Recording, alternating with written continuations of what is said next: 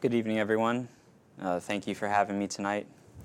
I want to thank you all for giving me this opportunity uh, to speak.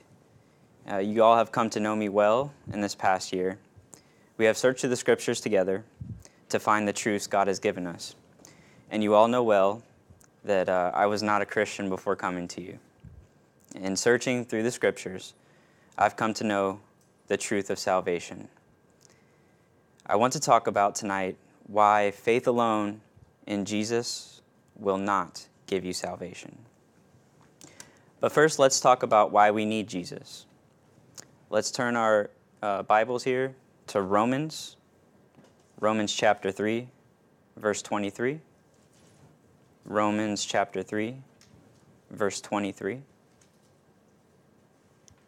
It's going to be a lot of page turning tonight, so hope you guys are ready. Romans 3:23 says that we have sinned and we all have fallen short of the glory of God.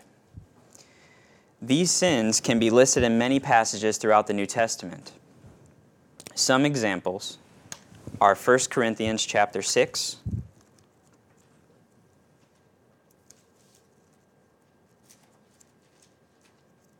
1 Corinthians chapter 6, verse 9 through 10, and also Revelations 21 8. I'll just read a little bit of 1 Corinthians chapter 6 here for you.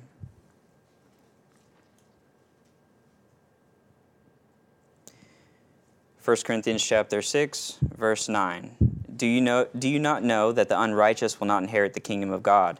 Do not be deceived neither fornicators, nor idolaters, nor adulterers, nor homosexuals, nor sodomites, nor thieves, nor covetous, nor drunkards, nor revilers, nor extortioners will inherit the kingdom of God.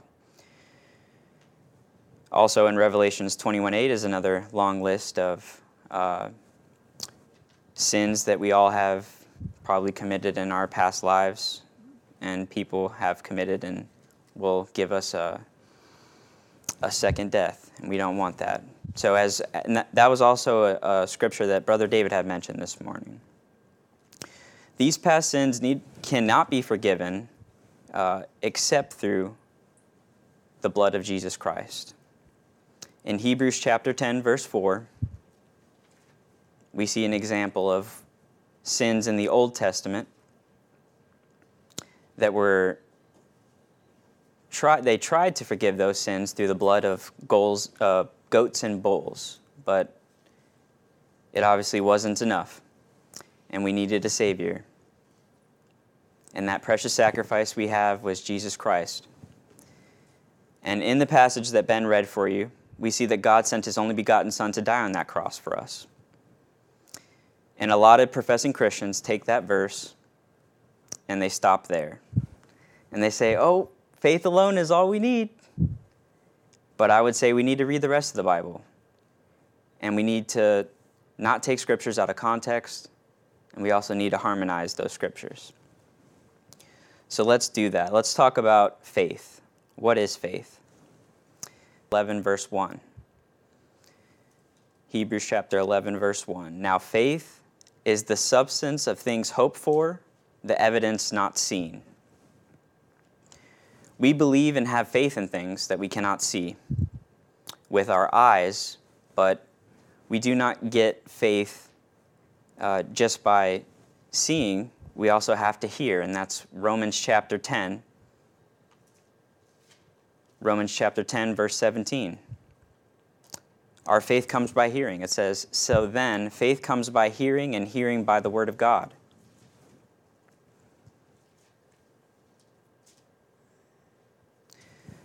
like all of you are doing here tonight, you're hearing the scriptures. And that's the only way that we can have true faith. But if faith alone was all that we needed, that would be pretty easy, wouldn't it? We could just believe and then be done with it. We could just act however we wanted and then go back to our lives, ask for forgiveness later, like most people try to do. But I tell you that even the demons believe.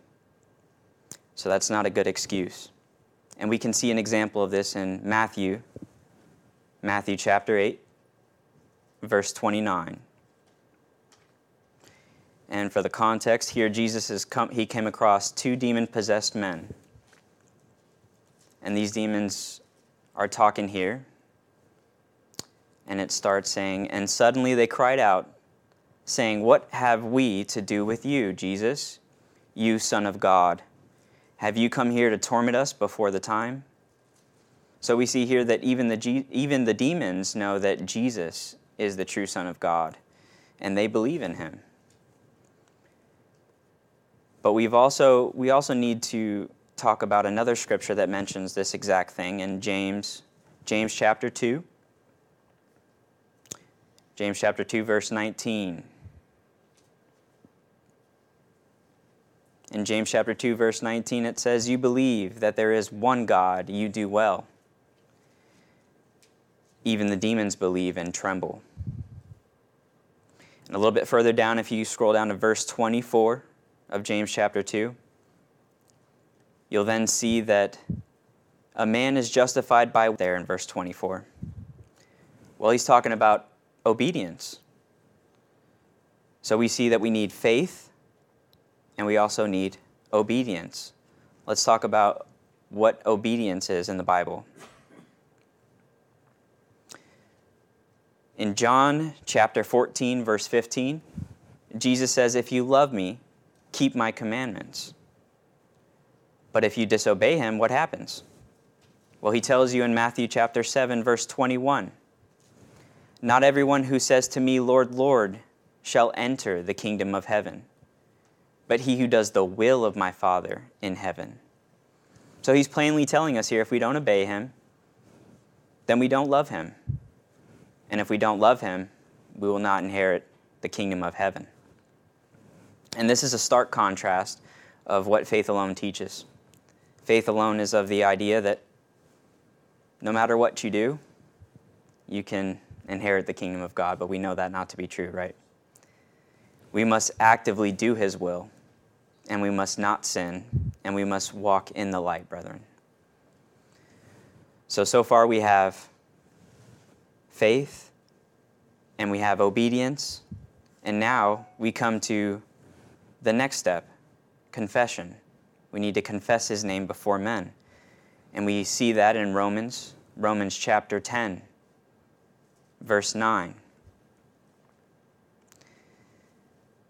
In Romans chapter 10, verse 9, it says that if you confess with your mouth the Lord Jesus and believe in your heart that God raised him from the dead, you will be saved. For with the heart one believes unto righteousness, and with the mouth confession is made unto salvation. So if we confess, well, then we obviously need to what? Repent. And what is repentance? Is repentance just a lowly apology? Is it just saying, I'm sorry, God. I know I really messed up. No, repentance explained in the Bible is not just a lowly apology, it's a change of mind. It's a turning of, of, of your heart, a turning of your soul. It's completely changing your direction. If you're going north, head south. So, what we see in Scripture here in Luke chapter 11, verse 32.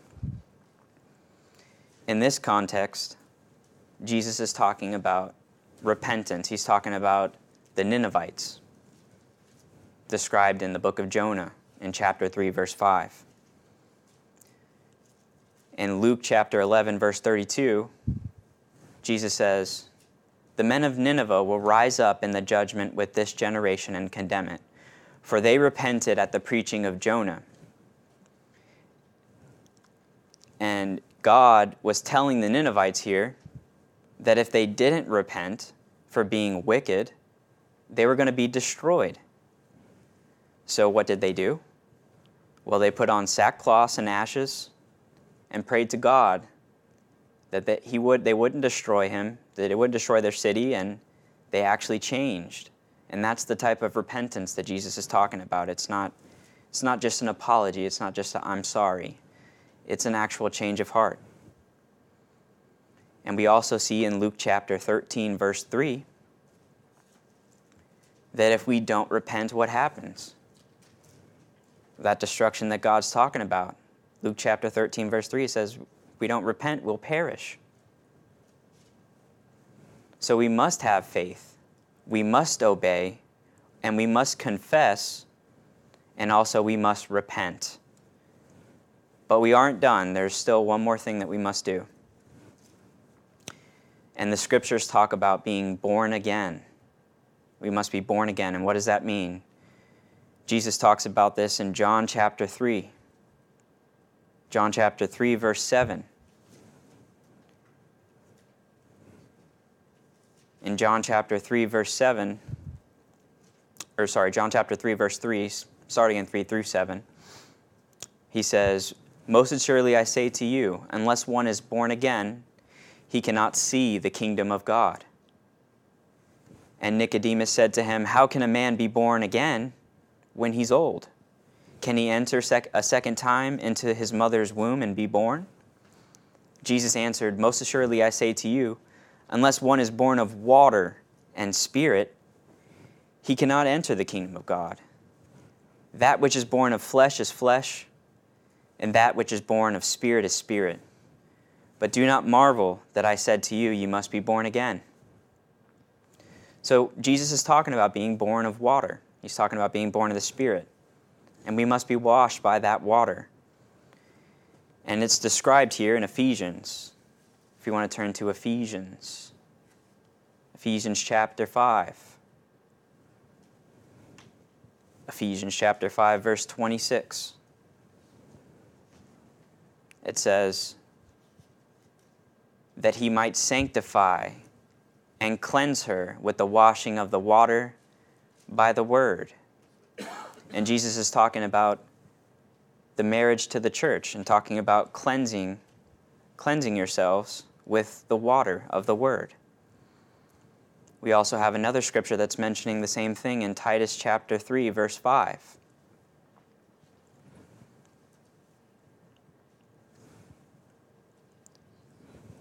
In Titus chapter 3 verse 5 it says, "Not by works of righteousness, through the washing of regeneration and renewing of the Holy Spirit." So my friends, we must be washed with water and we must have the Spirit, which leads to our only conclusion that we must be baptized. And a great verse that we all look to for baptism is the day of Pentecost in Acts chapter 2. Acts chapter 2, verse 38, when Peter is, is praying, er, Peter is giving a sermon here.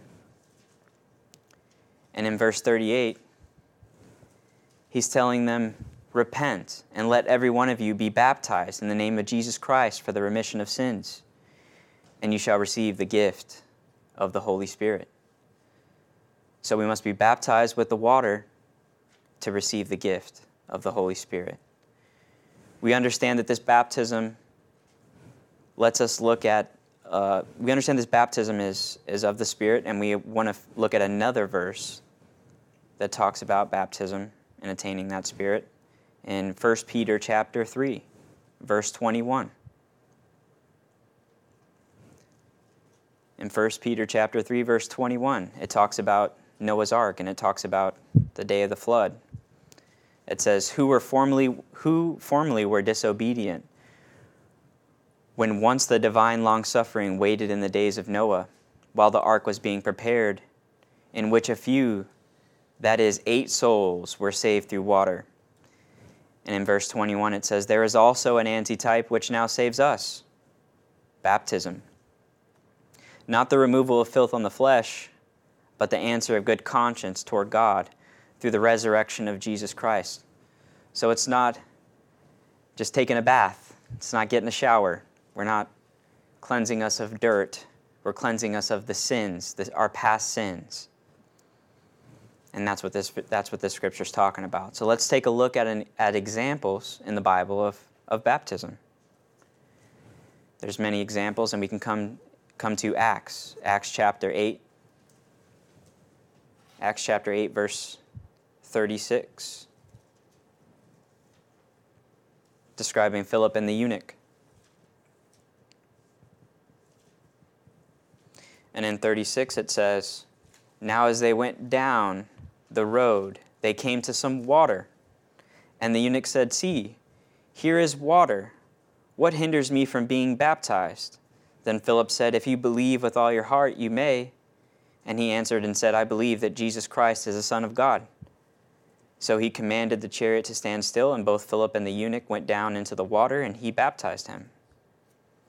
And now, when they came up out of the water, the Spirit of the Lord caught Philip away, so that the eunuch saw him no more, and he went on his way rejoicing. So we see that's an example of being baptized. We get another example here in Acts chapter 16.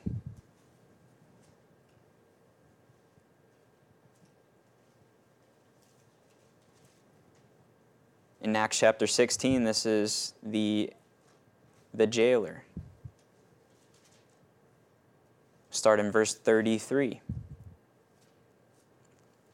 So, and he took them the same hour of the night and washed their stripes. And immediately he and all his family were baptized. So that's another example. And then we can go to an example in Acts chapter 22. Acts chapter 22 is when Paul got baptized. He's explaining what happened to him on the road to Damascus. And then we come down to Acts chapter 22, verse 16. And he says, And now why are you waiting? Arise and be baptized and wash away your sins, calling on the name of the Lord.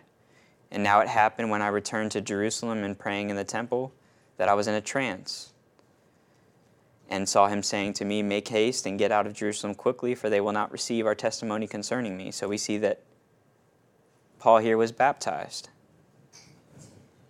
So we know what the five things are we need we need faith, we need obedience, we need confession, we need repentance, and most of all, tame salvation, my friends. And we know that Christ suffered through the same sins that we go through. So these aren't things that, that God is asking for us that are burdensome. Jesus went through these same temptations and he overcame them. And we can see an example of this in Hebrews, Hebrews chapter 5. In verse 8, it says, Though he was a son, yet he learned obedience by the things which he suffered. And having been perfected, he, came the, he became the author of eternal salvation to all who. So that's what Jesus is to us. He's our eternal salvation. And that gift of salvation is, is of grace. This is a gift that we can't obtain through any type of good deeds or any type of money to buy. We can't buy our way into heaven. And there's an example of that in, in the Bible of someone trying to do that exact thing in Acts chapter 8, verse 13, Simon the sorcerer. He tried to buy his way into heaven. And obviously, he had to repent of those things. But in Ephesians chapter 2, verse 8, this is a common, a common verse that people take and they twist to say faith only. Ephesians chapter 2, verse 8.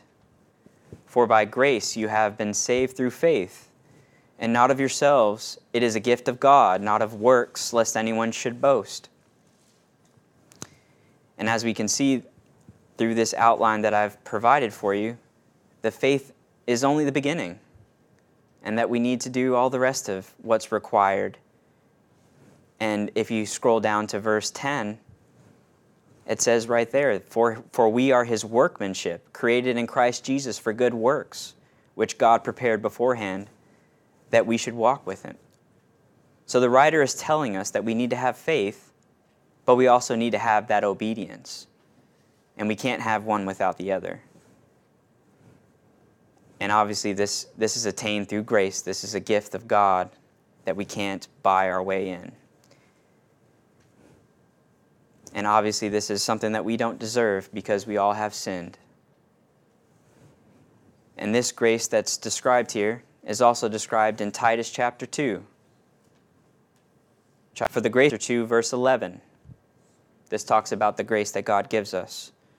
For the grace of God that brings salvation has appeared to all men, teaching us that denying ungodliness and worldly lust, we should live soberly, righteously, and godly in the present age, looking for the blessed hope and glorious appearing of our great God and Savior Jesus Christ, who gave himself for us, and he might redeem us from every lawless deed and purity or purify for himself his own social his own special people zealous for good works. So as we can see, grace is a gift, but we have to live righteously to keep that gift. And if we live unrighteously, we have the ability to fall away. And this is something that people throughout our days and our times don't like to necessarily uh, admit. And in 2 Corinthians, or sorry, 2 John chapter 1 verse 9, 2 John chapter 1 verse 9, it says whoever transgresses and does not abide in the doctrine of Christ does not have God. He who abides, who abides in the doctrine of Christ has both the Father and the Son. And if anyone comes to you and does not bring this doctrine, do not receive him into your house nor greet him, for he who greets him shares his evil deeds. And another example of falling away, we have Galatians. Galatians chapter 5. Galatians chapter 5, verse 4. It says, You have become estranged from Christ, who attempt to be justified by the law. You have fallen from grace. So this grace isn't, isn't there forever. This is a grace that we must keep on, uh, keep on going through the race and keep on walking in the light to attain it and to keep it. And it's costly if we fall away. Because if we fall away, then what else do we have left but the Bible to bring us back? And this there's a verse that talks about this in 2 Peter chapter 2. 2 Peter chapter 2 verse 20. It says Christ, or if after they have escaped the pollutions of the world through the knowledge of the Lord and Savior Jesus Christ, they are again entangled in them and overcome the and overcome. The latter end is worse for them than the beginning, for it would have been better for them not to have known the way of righteousness than having known it to turn from the holy commandment delivered to them. But it has happened to them according to the true proverb a dog returns to his own vomit, and a sow having washed to her wallowing in the mire. And that's why I plead with you that we all who are listening here must listen to the commandments that Jesus has given us here, and we must obey. And I ask that as we obey, that we must become of good ground, and we must obtain that seed so that it can be blossomed into a beautiful flower, like it says in Luke chapter 8, verse 8. And I would hope, brethren, that we all grow in our continued walk through, through Christ and grow in grace and knowledge, like it talks about in 2 Peter chapter 3, verse 18. Let me read that for you. 2 Peter chapter 3.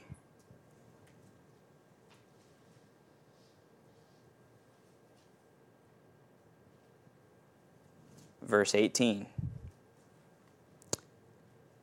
It says, But grow in the grace and knowledge of, the, of our Lord and Savior Jesus Christ.